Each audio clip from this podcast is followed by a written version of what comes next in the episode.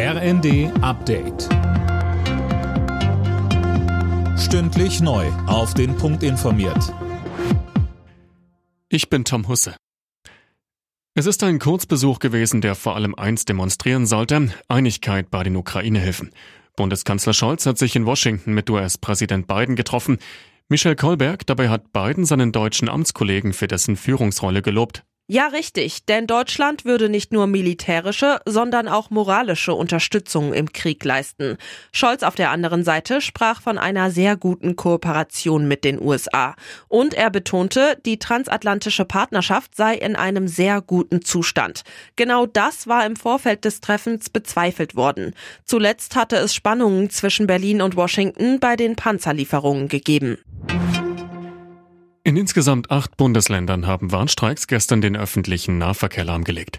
Hintergrund ist hier der Tarifstreit im öffentlichen Dienst. Ebenfalls auf der Straße waren die Klimaaktivisten von Fridays for Future. Sie marschierten erneut zum globalen Klimastreik.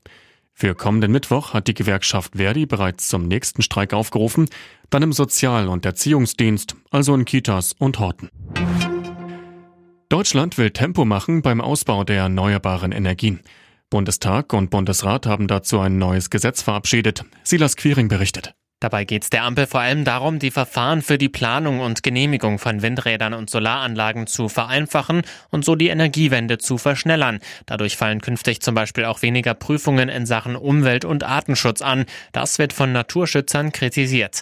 Genauso wichtig wie die Energiewende ist auch deren naturverträglicher Ausbau, heißt es etwa vom BUND. Borussia Dortmund hat sich an die Tabellenspitze der Fußball-Bundesliga gesetzt. Der BVB konnte sich am Abend knapp mit 2 zu 1 gegen RB Leipzig durchsetzen. Damit haben die Dortmunder auch ihr zehntes Spiel in diesem Jahr gewonnen. Alle Nachrichten auf rnd.de